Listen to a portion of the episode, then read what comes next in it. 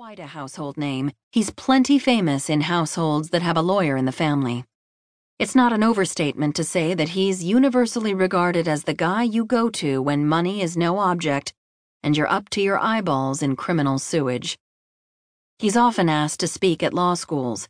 When he does, he always starts with the same story. He usually says it happened when he was in kindergarten, although I've heard iterations where he's in first grade and sometimes as old as a fifth grader. It's career day, and the teacher is going around the room asking the kids what they want to be when they grow up. By the time they get to my father, nearly every boy has laid claim to being a future athlete of some type, the girls, actresses or singers.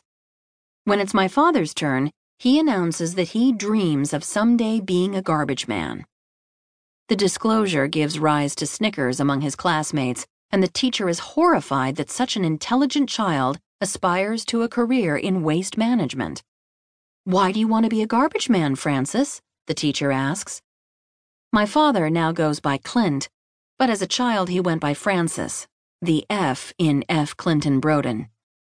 Because it would be fun to get all dirty and hang off the back of the truck, my father claims he replied to the teacher.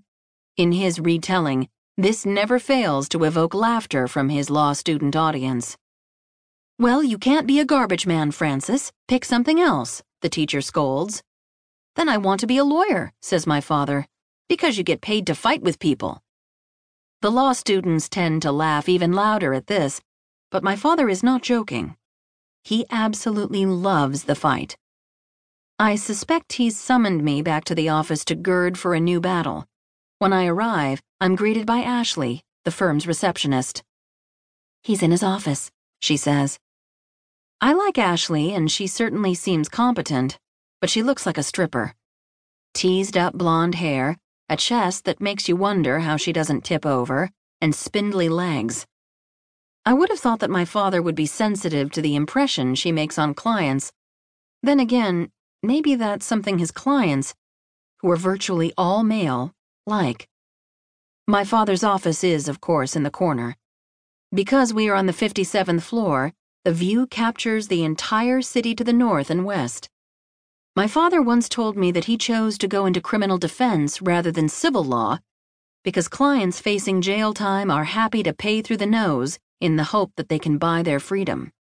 His office shows that he was correct. It's almost as large as my entire apartment and more opulently appointed than any five star hotel. So nice to see you, Ella, he says when I enter.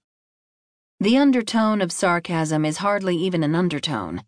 My father's passive aggressiveness front and center. I could have told him that I'd gone to have lunch with Charlotte and still kept her news a secret, but I learned long ago to deal with my father the way he advises clients to act with prosecutors by saying as little as possible. My father is probably the world's foremost cross examiner, and he does not restrict his talents to the courtroom. He has an almost preternatural ability to detect not only lies, but even half truths and meaningful omissions. Yet, like any state of the art detection device, his powers only work when they're turned on.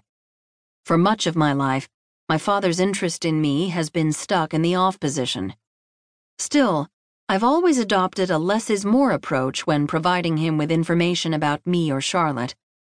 Am I not allowed to take a lunch hour now? Not when I need you. He says this with a smile, but that only reinforces that he's deadly serious. My father is well aware that he calls the shots with everyone, especially his daughters. Correction, me. Charlotte is too strong willed, which is why she's a writer and not a lawyer. I take a seat in one of the many guest chairs opposite my father's desk. So, what's the emergency? It's about Garkov, he says. Nikolai Garkov is my father's marquee client of the moment. Garkov is. There's no delicate way to put this. He's a terrorist and a murderer. The Red Square massacre is his crowning achievement, if you measure such things by body count. My father has been retained to defend him in connection with charges relating to money laundering, which, ironically enough, is the only unlawful act for which Garkov has been indicted. If you believe my father, it's also the one crime of which he is innocent. The defense